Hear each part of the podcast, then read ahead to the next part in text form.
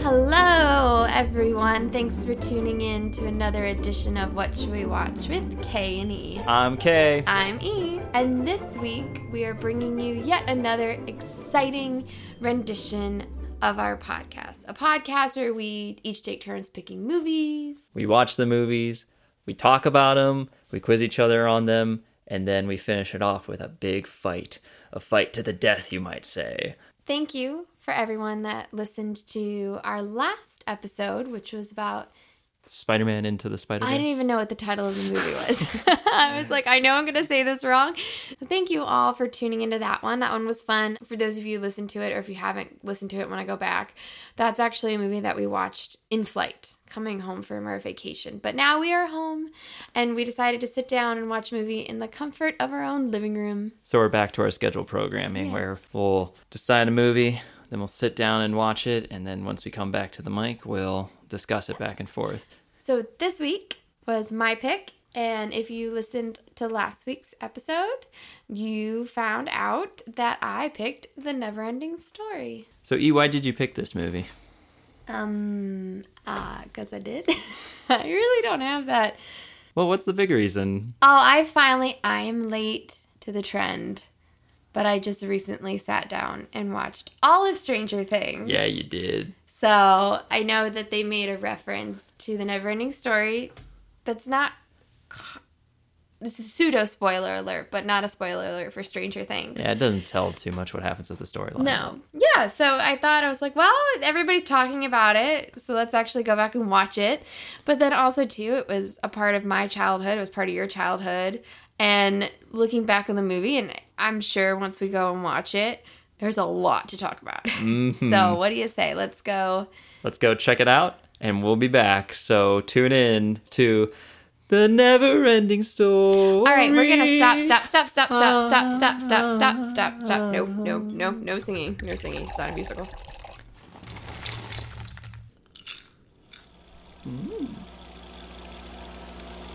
All right. Well, we're back. We hope you watched it along with us there in the what is it like five second little transition that we have there. Yeah. Hopefully you saw the whole movie in that Whole time. So, Kay, what are since I picked the movie, I'll ask, what are your first impressions of the Neverending Story? It is a movie about a boy who stumbles upon a book and he ends up becoming friends with the characters in the books and they end up becoming page masters. That's a good movie. We should watch that, What? It's the never ending story. That's right? Oh. The movie The Page Master. Yeah. That was a good one. Maybe next time. Right? Who knows? Um, I would have to say my not first impression. My first impression, probably going back to whenever I saw it as a child, was traumatized. And now I would say, looking back on it with a more mature frame in which to view it, mm-hmm. Not so much emotionally traumatized, but just understanding the level of which I was disturbed as a child. But um, we did run into a little snafu. Uh, we don't own this movie. Yeah, we just assumed it would be on some sort of streaming, service. and it was no we had to search and that's the problem with streaming services it's like you got to go through the bowels of hell to find anything only to find out that you type it in titles you know i knew we were in trouble when we started typing them into streaming services and the search said titles similar to titles like and i was like oh my gosh we can't find it so we mm. finally found it on amazon prime with commercials which Yeah. was weird Yeah, but you know it's kind of like watching it on TV, so it worked out. it did work But E, you want to go ahead? and Let's jump into the peanut gallery. yeah All right, let's go. All right, so when you start watching this movie here, you're immediately greeted by the greatest song of all time. mixed with the backgrounds of like the psychedelic clouds. Right. Very 80s. It's like an 80s music video. hmm We talked about this while we were watching it that I didn't know this whole time until the Stranger Things reference when I watched the music video of the original song. I didn't realize that's a dude singing the main Yeah. part and then there's a girl who sings the harmony with him, but I didn't know that was a guy. So that was a big revelation for me. I don't know Hmm. Thank if you, you felt the same way. Yeah, thanks Stranger Things. It's a very epic opening, very visually stunning, which was probably the only visually stunning part of the movie. Yeah. Those cloud effects are really cool. It always reminds me of another movie, James and the Giant Peach, with the rhino. Mm, I think they do mhm. it in water, Yeah. but I don't know. I'm not an FX person. Right. If you are an effects person, you probably watched this movie and it probably didn't inspire you a whole lot. There's a lot lacking in the A way of special practicals, effects. but But we're introduced to our main character in the real world, and it makes me wonder would you, no, E, ever consider to name a kid Bastian? no, Because I think that would be a great name. Bastian. Bastian. I don't think so. That sounds like a name you'd give some sort of like boxer, UFC fighter kid. And now Coming to the ring. at 249, Bastian. Now, it is a very unique name, but I don't think I could do Bastian. But this poor kid. I mean, he goes to breakfast, and Besides having a name like Bastian. uh, besides, he he has other troubles. his mom died. Aw, poor So kid. So they are just setting this up, and we'll we don't we'll continue to talk about it as we talk about the movie. But I mean, there's always the joke that the Neverending Story was rather traumatic for '80s movies Yeah. for children. But it starts off at the gate like, boom, your mom's dead. Yeah. It's a really we were talking about how when we first started watching it the first few scenes, we were saying how man, this this movie really brings you down at It the beginning. does. There's and no his dad and has the quintessential like Wall Street 80s porn stash, who, by the way, is a true villain in the story because for breakfast he cracks an egg into a blender with orange juice. disgusting. Disgusting. And then he's like yelling, yeah, he's telling Bastian at the kid. he's telling Bastian the whole you need to grow up thing, but how he's saying it, he's like, "Yeah, I know your mom died, but you got to grow up, kid."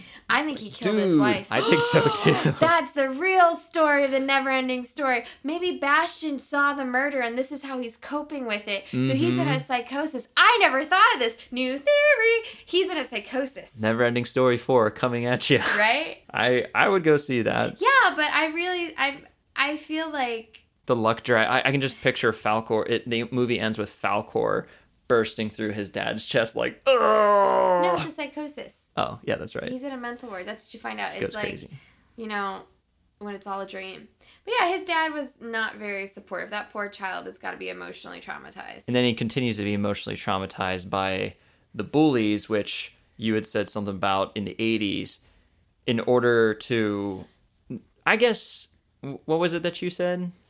I said in the 80s, I, the 80s, um, bullying wasn't a social issue. It was a plot device. Yeah. Like every 80s movie is like a bully. And like the bully always gets his comeuppance in the end. But I mean, they're pretty like, why, yeah, you oughta. They And- throw him in the trash. Right. Beat him up. They take his money.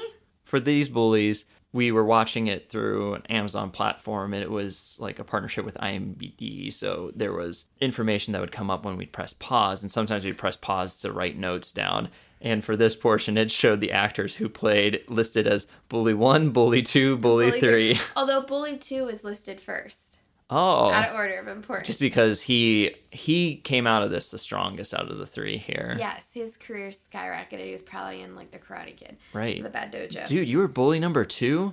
You know, I have to say, out of all the bullies in Neverending Story, you were my Give me favorite. backstory. By far. But also, these three children are chasing this rather smaller child around the streets of whatever city they're in. Not a single parent does anything. mm-hmm.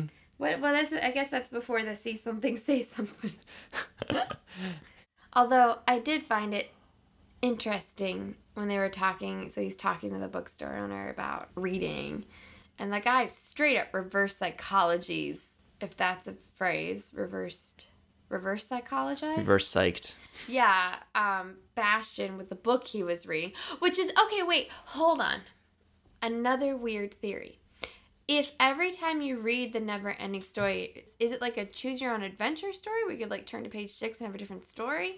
Because if you think about it, when Bastian reads the story, he gets looped into the story and has to say the child the the empress's name so when the book owner when the bookstore owner was reading it Number one, is it the same story? So the people in Fantasia are going through this traumatic experience Yeah. over and over again? Exactly. That is and it. could he have essentially, or did he start reading the book, did the thing where you jump a couple pages to find out what the ending is, realize he couldn't because he's not a small child, and then was like, I gotta find me a small child. He, I think that guy has to do the same thing as Bastian, and every time somebody reads the book, the poor people Fantasia have to go through that all over I again. know. Because the whole reason I think that's how it is is I just want to picture that dude on top of Falkor going, "Yeah!" But he's not a boy. He couldn't have saved him. He never would have ridden Falkor. Well, there's a boy inside of him. No, it The boy count. he ate for I breakfast think that morning. he's a, like a masochist. Yeah. I think I think that okay, another theory.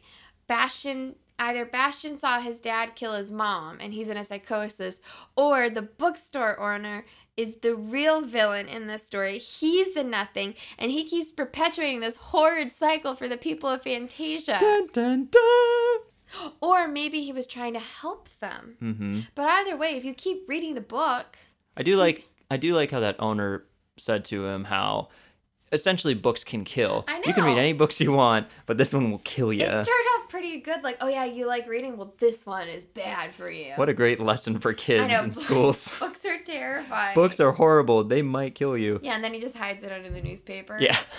Never find it here. And I'm to walk away. Don't you find this where I very creatively hid it here, okay? But I did, for some reason, I felt like the book was so much bigger in the movie. Yeah. you you had said that while we were watching it and what did I say to you? We were all so smaller. I mean, I'm not too much size wise different from when I watched the movie, but That's how size works. Like when you're watching movies, things seem so much grander on the television, but bigger. it did. I agree with you very much. Also, I will say that this is totally an 80s movie because this kid just like runs into school unsupervised, runs into school late, and then sneaks into the attic of the school unsupervised. Like, Mhm. Only in the 80s. And, like, Marty McFly did the same thing. oh, true. They just Mm-hmm. kind of come and go as they want. Yep. No rules for 80s kids here. When you went up to that attic place, you pointed out the wolf head. Yeah, it was foreshadowing. I kind of Mhm. wanted to. I didn't know if it was like um, the labyrinth where all of her toys. But I couldn't. I couldn't make any other connections. So if you've seen the movie and you think there's more connections, let us know. Right. I only really noticed the wolf. The I wolf head. For a second, I Did tried like too? focusing on that, but the wolf's head was the only thing I kind of keyed in on Yeah. here. Oh, but I will say the one thing from watching that movie is that I so wanted a Heidi place in school. I thought that would have been so cool. That place where only you can go. The only place I could go. You can hide all your little secrets. When Bastian starts reading the book, we're introduced to some of the characters of Fantasia. Mm-hmm. And the rock biter is approaching all the little people. yeah. and they their method of avoiding death is to run in circles in front of the rock biter's giant motorcycle wheel as they're approaching them they literally Mm-hmm. Wait, you thought it was a motorcycle? yeah wasn't I thought it it was one of those like little kid scooters where you just run your. oh maybe it was I don't know. he's just running along oh i wish i could have seen him ride that even more then I, I don't remember there was a scene where it showed him riding it side by side but i don't remember if his feet are up or not i, I don't either. i'd like to think his little feet are like whoop, whoop, whoop, whoop. like Fred Flintstone. Mhm. But yeah, Rockbiter scared me when I first saw him. I a kid. love. I always loved his little character, and I love how his little top rock wiggled around. Top Rock. Yeah, his little top rock, and I love how he's he's a gentle soul and a cons. What is it? A, Connoisseur of fine rock. A connoisseur, and he enjoys himself some limestone with just a hint of quartz or something there. Yeah, but then he tells them about the nothing and like the the Goes from all cutesy fantasy to the, the oh nothing gosh. and this idea of nothing like he's talking about the lake and they're like did it dry up? No. Was there a hole? No.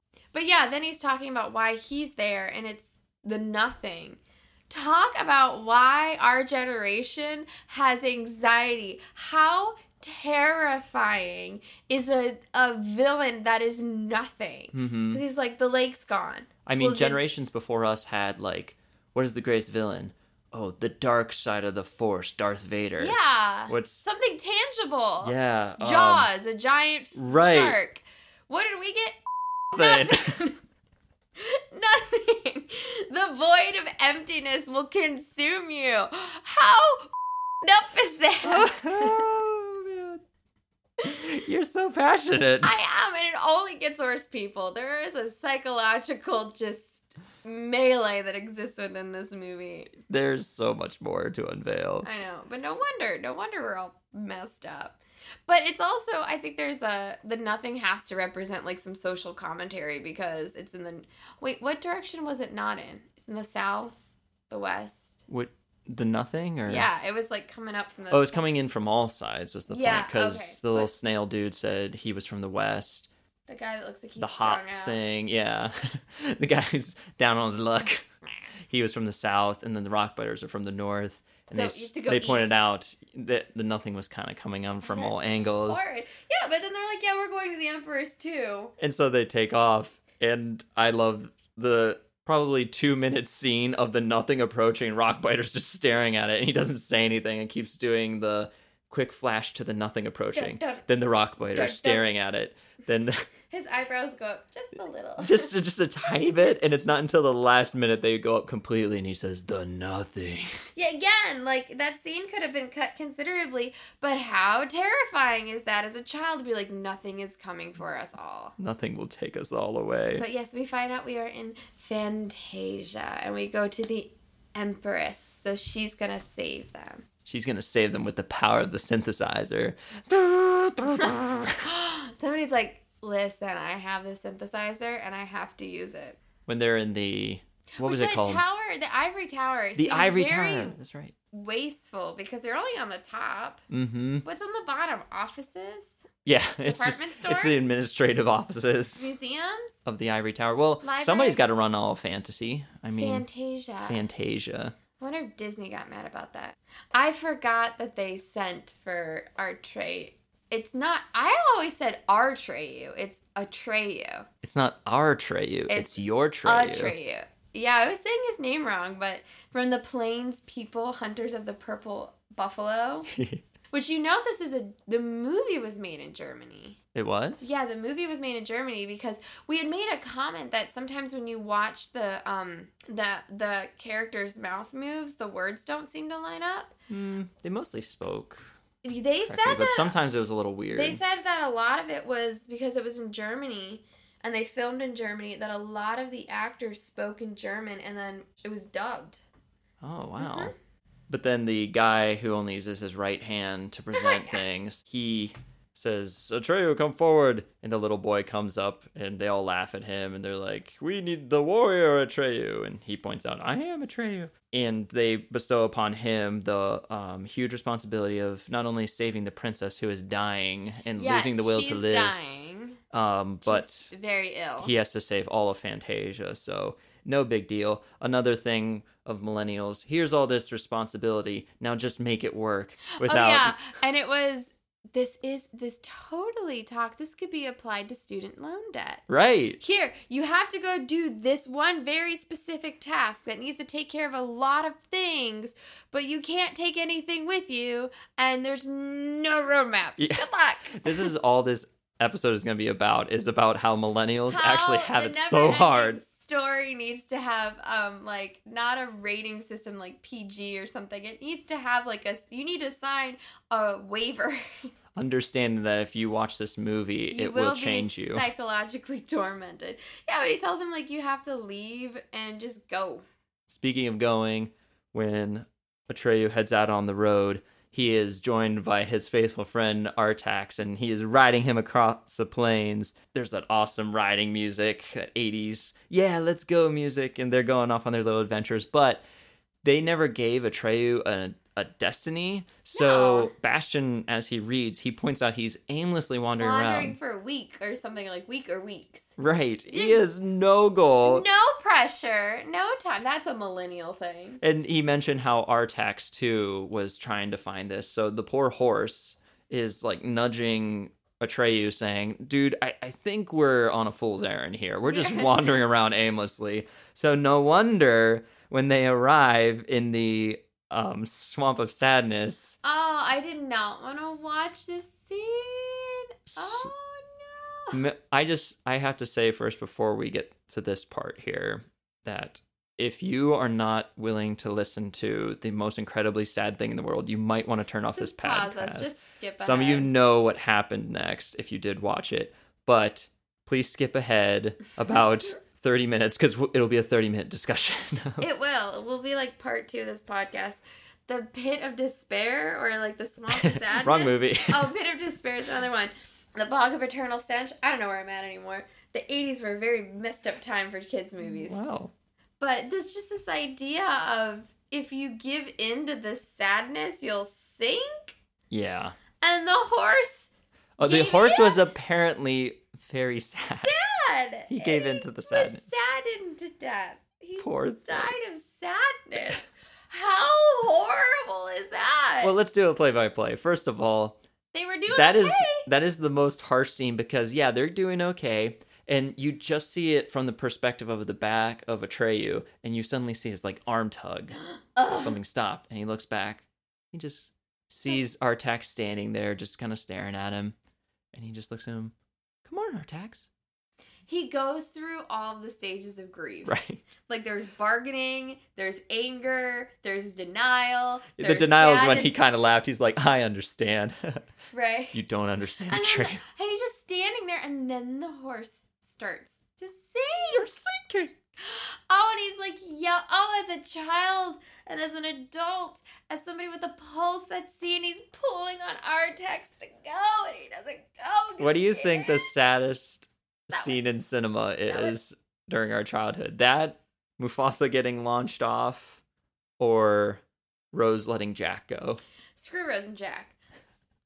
I think Mufasa dying was pretty sad because it was like, oh, that's my dad, and it's a talking animal.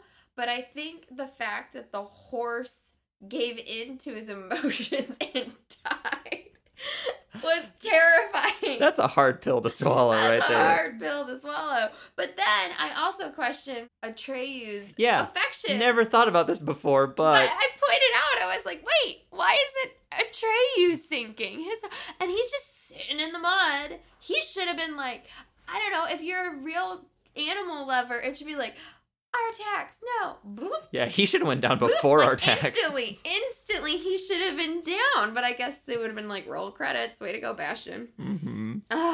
Or not Bastian, Matreyu. But uh, But it does cut to Bastian, who is crying. And I'm just like, man, what a nerd crying over a dead horse. You cried too. Don't lie. Shh, don't tell them that. They'll know what I am. Oh, and then he has to go find the ancient one, Oh, yeah, Morla, Morla the turtle, who. who is another example of a psychiatric psychologist. She's split personality disorder. She enjoys talking with herself. because she's nobody else to talk to, so she's had a mental breakdown. What- But not only that, she also is dealing with depression, depression, sui- suicidal, thoughts. suicidal thoughts, She's a chaos. allergies. I mean, she has it all. she's got a laundry laundry list of issues because she's okay with the nothing. Like, well, at least that's something. Yeah. Like we we don't have time to unpack that statement. I'm okay with nothing because at least it's something. Because in her world, she has nothing already, and I was like, what is wrong with this movie? Man, it's got to be great to have her to invite to your parties and really get people talking and get people going. You'll but really have a fun course, time. I guess that was the breaking point for Atreyu because he actually starts sinking in the mud after he talks to this little charming turtle. When we cut back to Bastian, he is in the school, but he hears the bell ring and he looks downstairs. And as soon as the last teacher leaves the door, right after all the students, the most unrealistic the the school just shuts down. Lights out, doors locked. Bull. all my teachers out there know that that is so unrealistic. You all are staying there till like the next morning. Let's be real. hmm Nobody leaves that fast from school. Well, E, do you want to take a quick break before we continue diving into Yeah, I need to go call story. a therapist. take this time to decompress and get yourself a little happy again. Go get yourself something a little sweet to eat because it only gets worse from here. I don't think it's worth Happiness! We'll be right back. Wearing a piece of jewelry handcrafted by the artist Bridget is like wearing a piece of the universe. Each of these handcrafted, one of a kind pieces captured the splendor of the galaxy. And the galaxy is always in fashion. Uniquely made through a process called Petri dish resin, a chemical reaction during the process creates an explosion of vibrant colors that dazzle and swirl in each pendant. Pendants start at only $8, and you are able to customize your look by choosing the color of the necklace cord, making your piece from Designs by Bridget truly one of a kind. Head on over to Designs by Bridget, it's all one word, Designs by B R I G I T T, on Etsy, or follow her at designs underscore by underscore Bridget on Instagram to see these beautiful pieces of wearable artwork. And great news! Your first purchase of a Designs by Bridget creation is 10% off when you use the code 10OFF. That is 10OFF at checkout. Don't wait. Head on over to Designs by Bridget, that's all one word, on Etsy and find a piece of the heavens for you to take home. You will be so model. So we're in the swamp of sadness there, and Atreyu's Finally giving in. wandering through the mud, and he, he starts to give in and sink, and so much for his um, unwavering attitude. So sorry, Then- Fantasia, you you going down.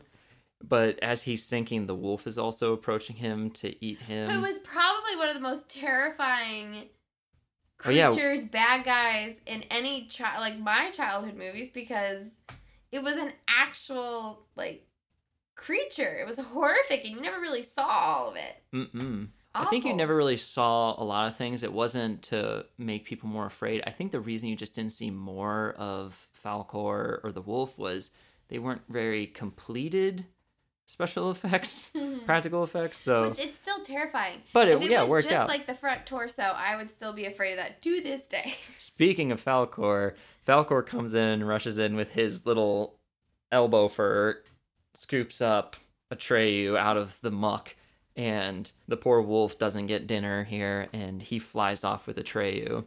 And we find Atreyu, who Bastian reads was falling in and out of conscious. for several days. So if we're doing the math here, if we're keeping track, we're up to maybe three weeks, and then nothing was like this imminent doom, and they just took too long frolicking around. Well, I guess he really was should have he he enjoyed his time with Artax. How was he supposed to know? Right. Morla did point out that there was 10,000 miles between him and the Oracle who he needed to go talk to.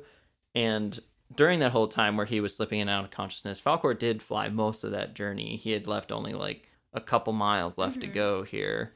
So he was useful because he's a luck dragon. luck dragon. Luck- he- What makes you think he's a luck dragon? Is it the 20 times he says it within the first? Yeah. with luck.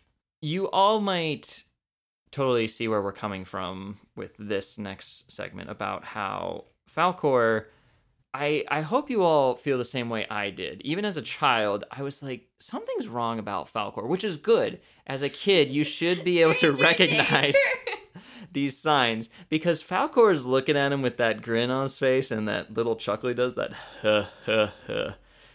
And when he makes the joke with Atreyu about him being there, he says to him, "I like children." And Atreyu tries to break the tension by saying, "For breakfast?" And Falkor just gives that little wink, like, "Sure," wink. Ugh. And then I think their relationship is built on Stockholm syndrome. yeah. Was he really kidnapped?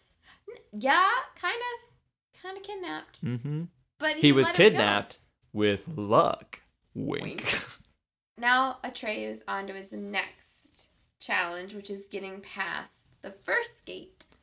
and he luckily comes across the scientist The and his professor, he's a professor. oh the professor did you notice the similarities between this scene and this character between that and once again returning to the, the princess bride So this movie came out 1st Did hmm the Princess Bride rip off of these two people? oh that's true Ooh. because they have a line that's very similar to like i'm not a witch i'm your wife kind of thing I'm not a wench or something. right but in the princess bride i think the wife not the witch she handles herself a lot better because in this one the professor totally puts her down and is It's- very rude Yeah, there's no feminine. pr- The feminine. They did not read the feminine mystique. Do you Dude. like how when Atreyu made himself known that he was awake? I love how the professor looks up. It's just like, "Err, he's awake. His one random tooth always freaked me out. But then the professor takes him to the sphinxes. I think that's correct. The Sphinx eyes. the sphinx, many much sphinxes, and explains to him that you have to walk through them without them opening their eyes, because if they open their eyes, they essentially, we find out, zap you and barbecue you instantly. But it's if you doubt yourself. Hello, psychological mind. Well, mind number 794 in this movie. so much for being a fan. So you're telling me if I doubt myself, these large sphinx with perfect boobs are gonna kill me? Wait, perfect boobs? Perfect boobs. They have these massive boobs, which I'm sorry, something is wrong with you, Kay. How did you miss those the first time around? Yeah, I'm saying that somewhat jokingly right now because I told her at some point we were talking about this movie and I was like, "Wait, what what boobs?" And she had to They're giant sphinx with these probably like four foot nipples. How did you not see Yeah, to them? scale they probably were. Like Pam Anderson. And I watching it this time, I, I of course noticed it. them the Well, first time. yeah, the first time they show him, I happened to be looking down, and I couldn't believe I missed it there. But you see it a lot, and it's so funny. As a kid, I must have self censored because this isn't the first time we're back at Titanic again. Everything goes back to Titanic. I didn't notice the scene in that as well that showed breasts. So Ugh. my my little mind just censored everything out. I watched the full version of this movie. I had it on Little VHS. did we know that your mother implanted a chip in you. Yeah, it had the little VHS fuzzes like perfectly placed across there. I was like, But what's wrong yeah. with the tape? so, and then you watch, you watch this knight go through them, and he gets zapped, He annihilated. He's dead because he doubted himself. Like, how messed up is that? So Atreyu looks at that and says, "Oh, cool. I want to do that too." He runs down there and he apparently walks the additional miles in a couple seconds that Falkor didn't Mm-hmm. get them. Which how that happens, I don't know. But he gets down there and he starts doubting himself. Why didn't he get zapped right away? Well, so my question is, they do technically zap him, but he jumps out of the way. So did he really doubt himself? And they're like, man, we're just gonna scare him and doubt, like zap him anyway, or did he doubt himself, but he's just better at hiding it and faster? So what's Mhm. the real message here? He's a little dodgy little fella. If you have doubts, just jump. Guess that could be a positive look on that whole moment. All right, we found one positive, One moment that millennials can learn from this movie is when you have doubts, jump away from them. Yes. You lunge yourself. Run away. Avoid the giant titty zappers. I'll take that everywhere I go I, in think life now. the next gate they explained was the magic mirror gate, where he Mhm. was gonna look at his true self. What does that even mean? Identify your true self, which the professor basically said your true self is like a kind man realizes he's really a violent man, and a brave man's really. First of all, they only talk about men. This is not a feminist movie. But in the background, what did you realize in the background? In the background, the doctor is roiding up Falkor here, giving him his vitamins. Yeah, I've never been injected with vitamins before. Well, they're the vitamins of the 80s. yeah, the same ones that the Hulk Hogan did. Yeah.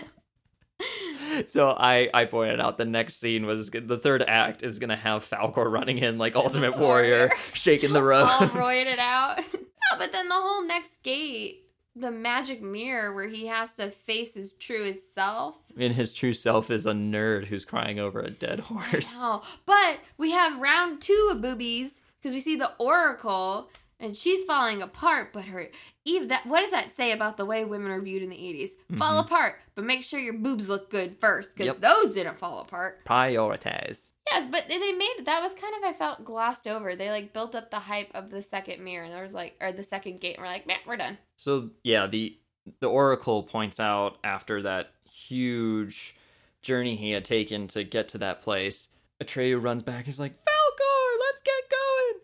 And then it, the next sequence is him and Falkor are just having a great time. Yeah, again, we're wasting time, people. Then nothing is coming. Well, they had to listen to their awesome travel 80s Right. music and do some fist pumps in the air flying around. what that was is the people are like, listen, we unfortunately had to rent this green screen for 30 days, so we're gonna film 30 days worth of green screen. So then he falls off Falkor because Yeah. they get to the edge and they get to the nothing, and that's what oh the wolf with his messed up teeth. Mm-hmm. Not a fan. And the wolf, it's crazy. He doesn't know who he's actually pursuing because the wolf points out That he wh- was, looking he was looking for the warrior because he find out that he's actually working for the nothing. Mm-hmm. which is messed up because what did he say? People that don't have hope are easier to control. What is this? So Gmork is Wait, that his name? do you think this is a commentary on the Nazi-occupied Germany? oh yeah, definitely. Totally. Just just in case the millennials didn't have anything else to worry about. I know. when Gmork, who's sitting there looking really We tired, can name a kid Gmork. yeah, for sure. After he's sitting there looking really tired and talking to Atreyu, Atreyu at some point points out to him, "I'm actually Atreyu." Gmork's like, "Oh snap!" Yeah, what and that doggy, goon. right? That doggy was spring loaded because he lunges out of that little hole he was in, but immediately dies. Um, he He runs stabbed with a rock. Right, he runs right into Atreyu's little pie spatula there and dies immediately. And that's the end of Gmork. But don't worry, we still have our our other villain, The nothing. the Nothing, But still did you notice approaching when us. he was laying there? I was like, that is totally a guy in a costume. Yeah. Like just moving his leg. Just like just twitch a little bit, David. so as the Nothing is approaching, even before he bumps uh, Atreyu bumps into Gmork there. The nothing had made Falkor drop Atreyu, and he's flying around trying to find Atreyu. And that's where we get that other totally long scene of Atreyu yelling, Falkor! And Falkor yelling back, Atreyu! Classic. Back and forth, but. Abandonment issues. hmm And then Atreyu bumps into the rock biter, who is having This depression was the issues. worst, the worst. And then he's suicidal. Is it the worst, or did we already experience the worst? I don't know him talking about. I thought these hands, like he's he's These his look entire like big, strong. Yeah, his entire psyche's been shattered to a million pieces. And what is he gonna do? Just sit back and accept his fate and his doom and let the nothing consume him. What? That's really this is a children's movie. that's really tough. So this all ends with the nothing does take out Fantasia. So does that mean that in Fantasia space, there's nothing like you're not gonna freeze because they're like flying around outer space? yeah, Fantasia space seems kind of comfortable and Yeah, peaceful. they they were pretty chill. mm-hmm. Oh, but they decided to go to the ivory tower, which I think has got to be a metaphor because it's the only thing left. Yeah. So basically, when the world ends, the one percent will survive. Yeah. Don't worry. If you if you're sitting up there in your ivory tower, you're gonna Single be white fine. female, you're fine. Which do you think another millennial issue that we seem to be dealing with, which we're all dealing with if you're part of this spaceship we call Earth? Um, do you think that nothing is a metaphor for global warming? I mean, why not? We've already equated it with Nazis, so why not global warming? Well, throw it right It on It could also there. be social injustice and classism. mm-hmm. About how we all need to come together. So there probably is a good moral undertone to this movie, but I just could not get past all the horrific psychological beatings you take as a child watching this movie. I cannot wait to mm. show this to our future I know. I'm so Oh, excited. I want to take notes. I want to have children just to break So- them. yes. we should actually do like mini science experiments. Yeah. Like, how did this one handle? Do we prep them? Do we just let them go? Do we, oh, your bunny died? Here, watch this movie. Yeah, see how they handle Right. that. Oh, you got an A on your test to feel proud? Here, watch this movie. Nothing will get you. But we digress. We get to the point where we finally meet the child empress. And Atreyu approaches her. The only woman, not even woman, it's a child, and she's that helpless crying. Sick. Sick. Oh, she's sick. She doesn't look sick. Yeah, she. well, that's what you pointed out. You're like, she don't look sick. And I was like, has She's this a movie liar. not taught you anything? That you can be sick? I'm using air quotes and not look like it. You can have mental breakdowns. You don't look like you're sick. You know what? Speaking of look and looks, I think this is a perfect time for our new segment Oh boy. fashion tips from Stefan. Take it away, Stefan.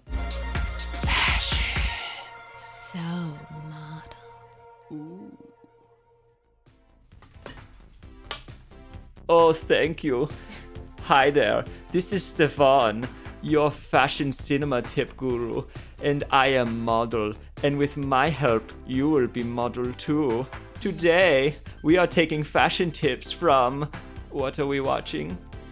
The never ending oh, story. Oh, yes, the never ending story. Sorry, I did mm-hmm. not look at my model email. I have no time. Yeah, well, then don't interrupt us. Oh, well, so sorry. Your very handsome husband here. Oh, yes, I'm talking about you behind the glass there. Charming fellow. Anyway, I was talking to him and he seemed to want to invite me. So, without your interruptions, please, I would like to carry on with my segment here. Oh, I bet you would. So today we are going to talk about fashion trends brought on to you by the very model young man named Atreyu. In this episode, we notice that the Atreyu has lunging neckline that Lunging goes. neckline? Yes, lunging. Are you sure It is in model terms the phrase we use for plunging, but instead we use lunging because that's what we would do with our long model legs. So Atreyu has long lunging line down his chest to expose his little boy chest, so you can perfectly display your Auryn, so Falkor can use it to find Ivory Tower while flying in the air. And whenever you go out on an adventure, make sure to bring your very model white horse. If your model white horse is not model enough, don't worry, he just sink in swamp of sadness. It's all okay. He's not model enough, like me. And that is all your fashion tips from me, Stefan, the model. See you all next time. Um, so what that was, ladies and gentlemen, was a psychotic breakdown brought on by the stress of the never-ending story. Oh man, thank you, Stefan, for coming in. It was such Don't an honor. him. Don't encourage him. Don't encourage Don't Stefan. encourage Okay, I won't. So back to our regular scheduled program. Uh, the split personality over here. I feel like I'm in Fight Club. What are you talking about? I yep, moving on, moving on. But this is where we get to the point where he finally meets the Empress that you realize that the the story is getting very self-aware and meta and that Bastian needs to give her a name, which wouldn't that be so easy if like you have pneumonia. We'll just give you a new name. Like you could like I you can Yeah. witness protection program away from your diseases. Yeah. That's essentially what this cure was. Witness protection program. I love it. So Are you feeling ill today? Do you have stage four melanoma? Well, just try the your name Betty. You'll be all fixed have up. explosive diarrhea? You don't have to go into our full protection program. Just get a cute little nickname for the time being. Call yourself Pat for men and women. So Bastian is sitting there reading the story, and the Empress and Atreyu are going back and forth about the young human child who is supposed to name her.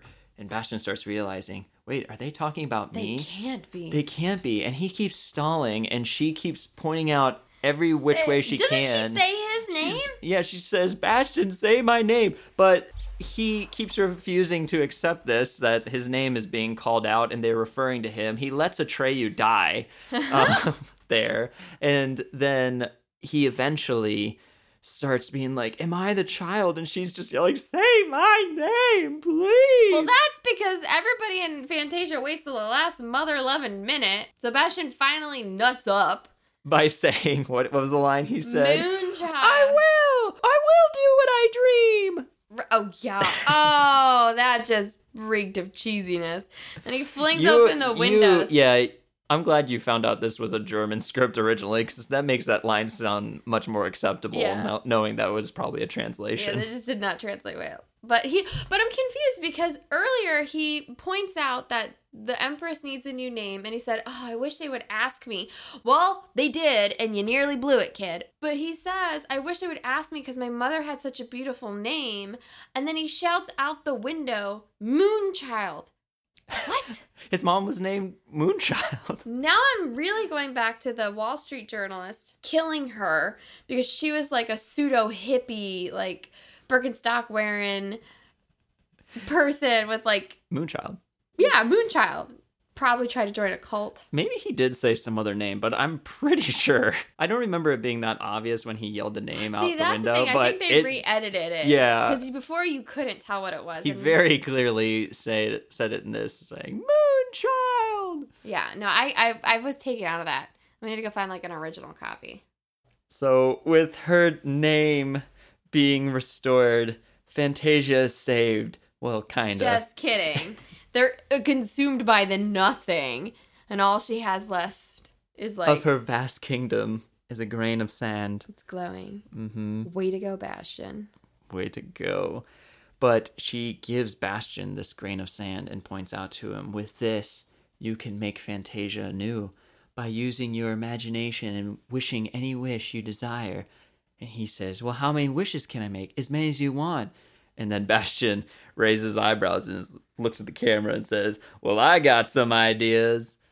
So what does he the wish? first thing he wishes for is flying on Fal- Falkor. Her entire empire is gone. All the universe is gone, and the first thing you wish for is to go for a joyride on a luck dragon. I mean, if you just read or watched the Neverending Story, which did you notice when she's referring to Bastian, she is talking about us too. She said he doesn't realize that he's even part of a story that hundreds of other people are watching as well.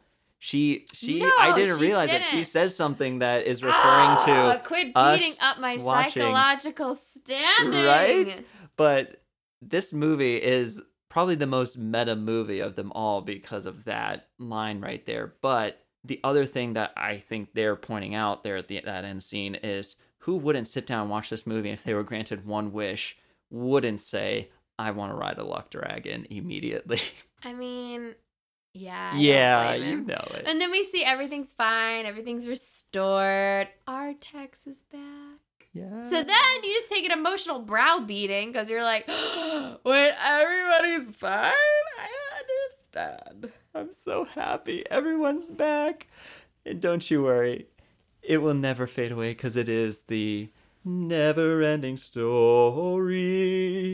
All All right, thanks for listening. next segment, next segment. This movie really gets you feeling great, doesn't it? I know. I kind of wanted to take a long soak in the bathtub and contemplate my life's existence. Such a great kids movie. Da da da da da da. So let's get our energy back up.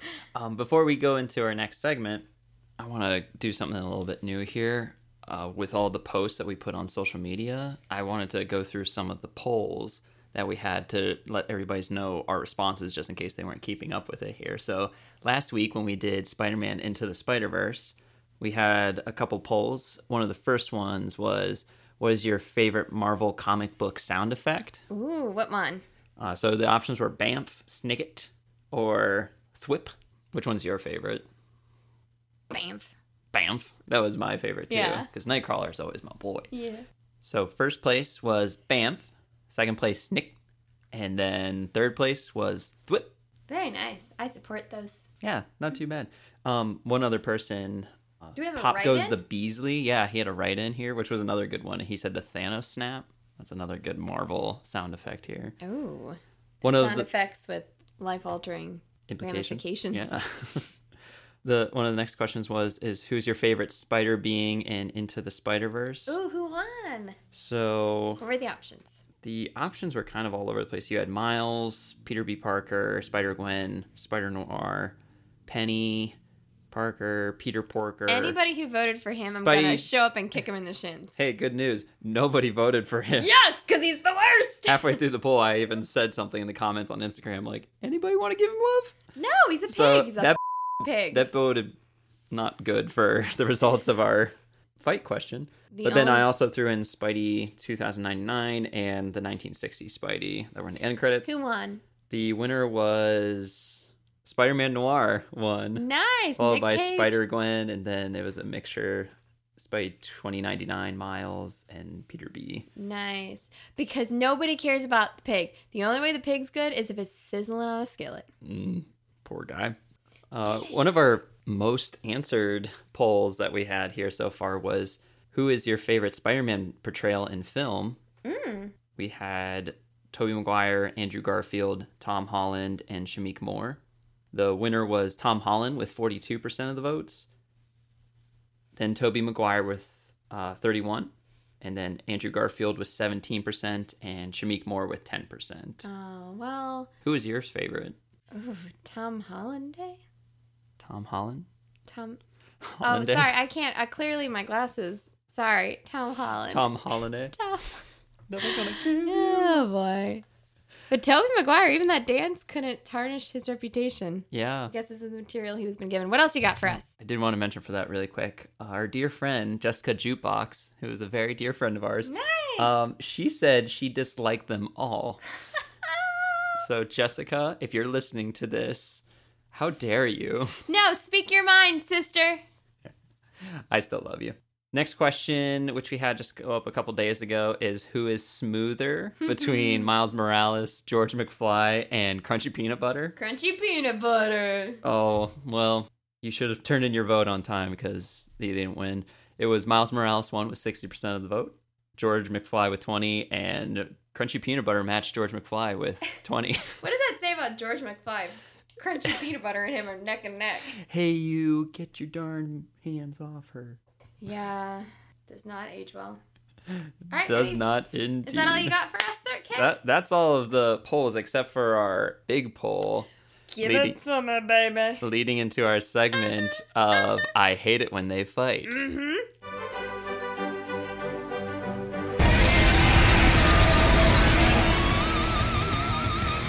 All right, let's go over the winner here. You may hate it when they fight, but I love it when I win. Let the people. So the winner was me. No. Throw a punch. Thwap. So the winner was 77% of the vote. 77! Which Spidey is the worst in Spider-Man Into the Spider-Verse? And with 77% of the vote, they said Peter Porker. Uh-uh. Good porn name, bad superhero. Well, Boo-hoo. that can lead us into our next fight. Maybe you could take the title off me? Kinda doubt it. For this week's edition of I Hate It When They Fight, we are debating what is the most depressing scene in the never ending story. We each have 30 seconds to state our opening arguments, a two minute back and forth, duke them out, and then we have a quick little rebuttal. And then it's up to you folks to solve all of our marital, I mean, our podcasting issues. so, my movie, do I go first or is it Gentleman's first? Uh, you get to go first. okay. So, So, I'll let you start the clock for me. okay. So, the me- the most depressing scene in the never ending story is. You have to push a button and I'm going to start talking. Oh, let's go. Clearly, when the horse dies, when Artax dies, is the most depressing scene on the face of the earth. That scars you as a child. It scars you as a human being because it's that bond between a boy and his animal and his horse, and you can relate to that. And the horse is saddened to death. It dies from sadness, and you see the unwielding swamp submerge him, and he's screaming at him, and he's trying to help him, and it's traumatizing and it's depressing. Oh, I had you stopped at a twenty nine point six eight. Push start. So sad. Oops. Maybe we should get a timer. Yeah. All right. Are you ready, Kay? I'm ready. mark? Set. Go. Sure, that's one of the most popular depressing scenes in the movie, but when we watched it this time around, you know what made me incredibly sad because I almost totally forgot about it was when the rock biter is sitting there crying and Atreyu finds him after the nothing swept away his friends from his very hands and he says the lines, These look like good, strong hands, don't they? I thought so. And his friends were in his hands and the nothing swept them out and he's just sitting there crying depressed and the nothing takes him. Ah! All right. Let's be fair and actually do a timer. No more stopping. Ooh, that's a fun noise. Okay. Two minutes and go. The horse, you see Artax die. You see Ar- Atreyu is pleading with him. Atreyu is pleading with him to not be sad and not let it consume him. And the image of the white horse being sucked into the black depression, it's a visualization. Well, you don't actually see Artax ever like disappear. He might have been fine. He might have just hopped right there's back PETA out. all over the place. No, you see, you see art, you see Atreyu just staying, staying there by himself, and he lost his friend. It was his friend. They set that up. It was his friend. It was so depressing. It was his friend that was sad, and he over he was overcome with his own sadness, and so he really, in the end, Artax might have been scared when he was dying, but he kind of got what he want because he was saddened. No. Okay, so then Rockbiter was also suicidal for playing this Well, game and sitting there saying, that's not the part that's I'm just sad. gonna let that's It's not necessarily I'm not gonna Rockbiter getting for you. sucked up. It's Rockbiter losing his friends that were in his hands. Can you think about that desperate moment he was trying to Well, hold on to them as is- nothing was sucking them out of there? Pulling on the reins of Artax, pleading with him. And he Sure, that's goes- sad. He goes through all the stages of guilt: anger, denial, betrayal, bargaining. So does Rockbiter. Rockbiter. Rockbiter is sitting there No, just uh, like overcome with grief and sadness. but you don't see. Rockbiter disappear. You don't see his friends disappear. We witness the inevitable, and it starts as soon as Artax stops.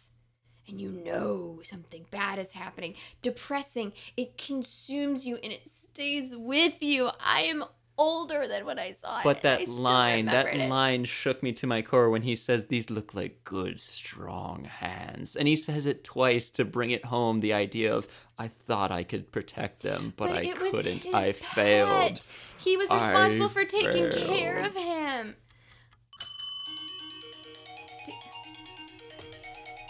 Such cheery music. It's like we're in Tron. We're dancing, you can't see it. I don't know, man. Yeah. All right, so You get a 10 second I get a rebuttal. 10 second rebuttal. All right, on your mark, get set, go. Sure, our uh, Artax dying in the swamp of sadness is popular sad scene, but I think that when it comes down to it, when you watch it, the rock biter losing his friends is way sadder. 10. All right, five seconds. Okay, ready? One, two, three. You want to know why it's the most popular depressing scene? Is because people already agree with me. Artax dying is the most depressing Ah. scene. Boom. You just won my argument for me. I don't know. Ah. you, you you people have to watch the movie, and you might agree with me when you watch it because I was prepared for Artax going because I remembered that, but I forgot about Rockbiter, and oh, that shook me to the core.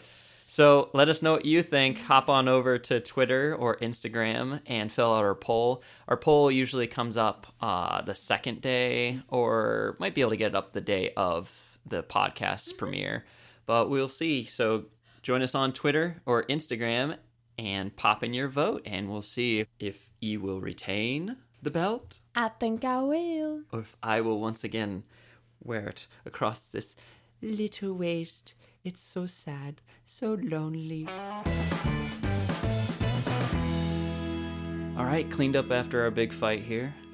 We're going to move on to our next segment of Were You Paying Attention?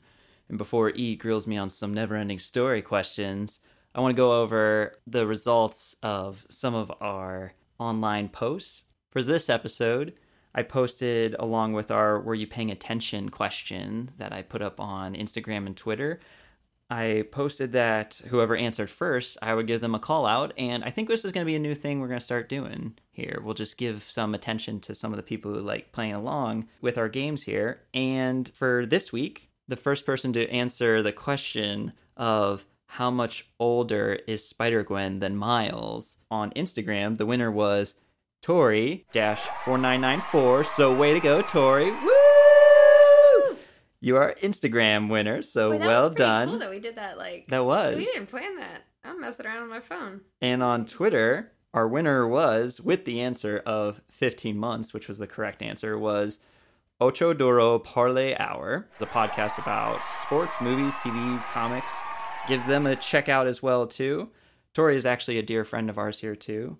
Thank you guys for playing. And for all of you who played along with us there, please join us next time and keep trying. If you don't get the answer right, keep plugging away and you might eventually get it. But the first one who gets it right will get a plug on our next pod episode. All right, E, are you ready for this week's edition of Were You Paying Attention? Yes, because I get to ask you the question. Yes. But before we get started, we have to cue that music. Yeah. Let me hear it. Give it to me. I'm All ready. right.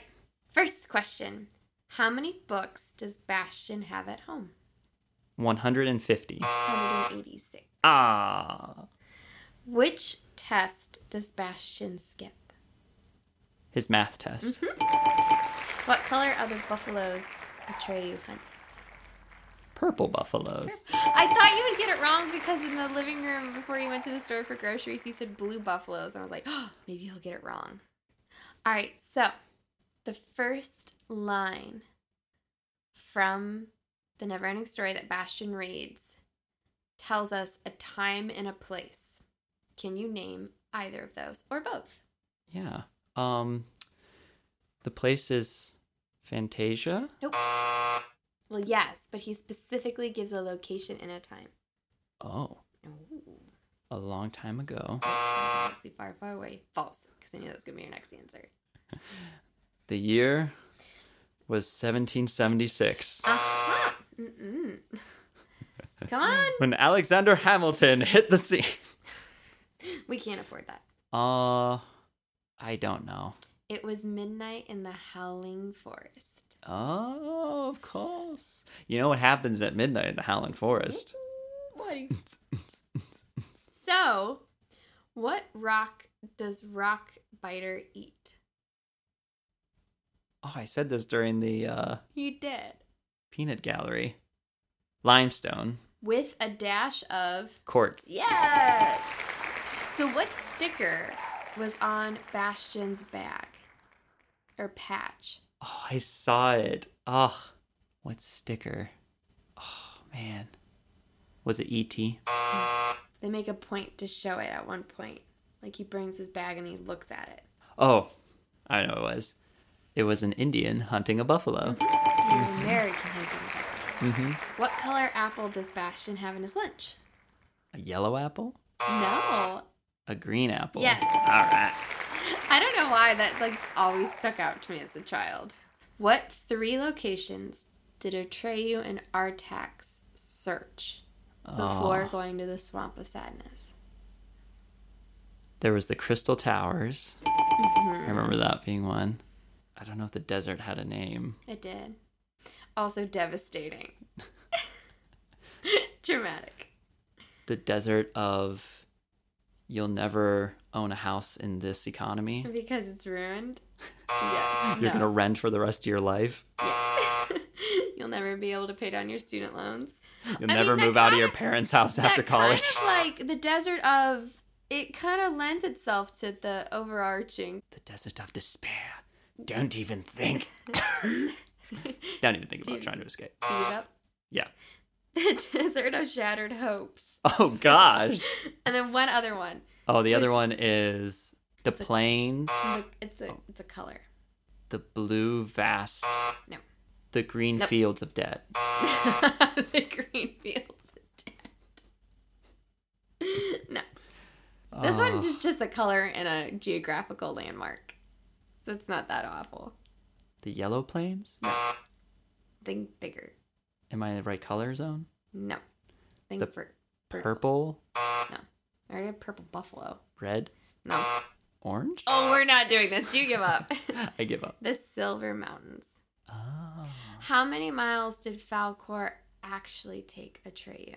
Took him 1,800, or sorry, it's 10,000 miles they had to fly. Yes. How many miles did he actually? 9,889. Uh, no. It was 9,800. All right, this is like the price is right. So I'm going to choose 9, 8, then Nine and eight. Yep.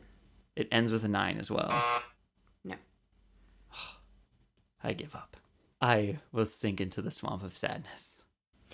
Nine thousand eight hundred and ninety-one miles. Oh, Falkor brought him 9,891 miles. He left him with 109 miles to cover on his own. which he covered in that like split second. Where? Okay, so when Atreyu and Falkor are looking for the end, they reach a point where they could go no further because they run into the nothing. It's another geographical area. Oh. What is this one called? Oz. No. Uh, Mordor. It's something of something. Of course, it's something of something. That's what everything is in this. Everything's nobody something of something Silver except for the nothing. Which would be something. Mm-hmm. I don't know. The sea of possibilities. We're getting positive now. And then, of course, what is all that remains of Fantasia? One grain of One sand. grain of sand. So, yeah, too bad. Oh, thanks. Yeah, I, I was, yeah. Nice work.